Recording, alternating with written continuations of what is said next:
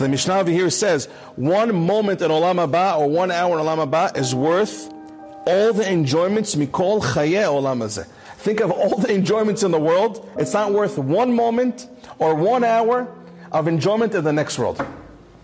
Now, who created all the enjoyments in this world? There's a creator. You know, I had a whole thing with teenagers all the day. Oh, I don't want to be religious. Why do you want to be religious? Because I want this, I want this, I want this. Think a little bit.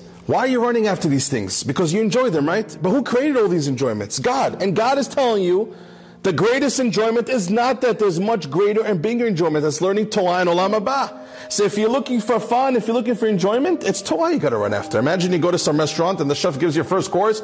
You love it. You start complimenting the chef. Wow, such good first course. Unbelievable chef. I love it. He tells you, you think you like this. Wait until the second course, how much you're going to enjoy it. Are you going to start arguing with the chef? No, I don't believe you. Get out of here. If you enjoyed the first course, obviously you're going to trust the chef for the second course. HaKadosh Baruch Hu tells us over here, Rabbatai, all the enjoyments that you think you're getting is all first, it's nothing. It's nada. It's only a taste compared to the real enjoyment. The real enjoyment is learning Torah and mitzvot. Now who's going to argue with God? That doesn't make any sense. You're enjoying His stuff and then you argue with Him too?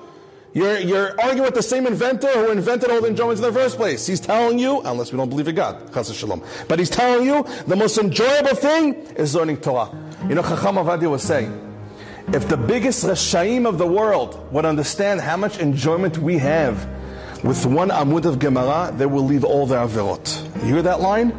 If the biggest, most wicked people in the world will only grasp how much enjoyment tzaddikim have by learning one amud of Gemara, they will leave all their sins and all the avirot. Because why are they doing avirot? Because of desires. All boils down to desires. But if they will know how enjoyable Torah is, oh come on, who needs all these things? Who needs avirot?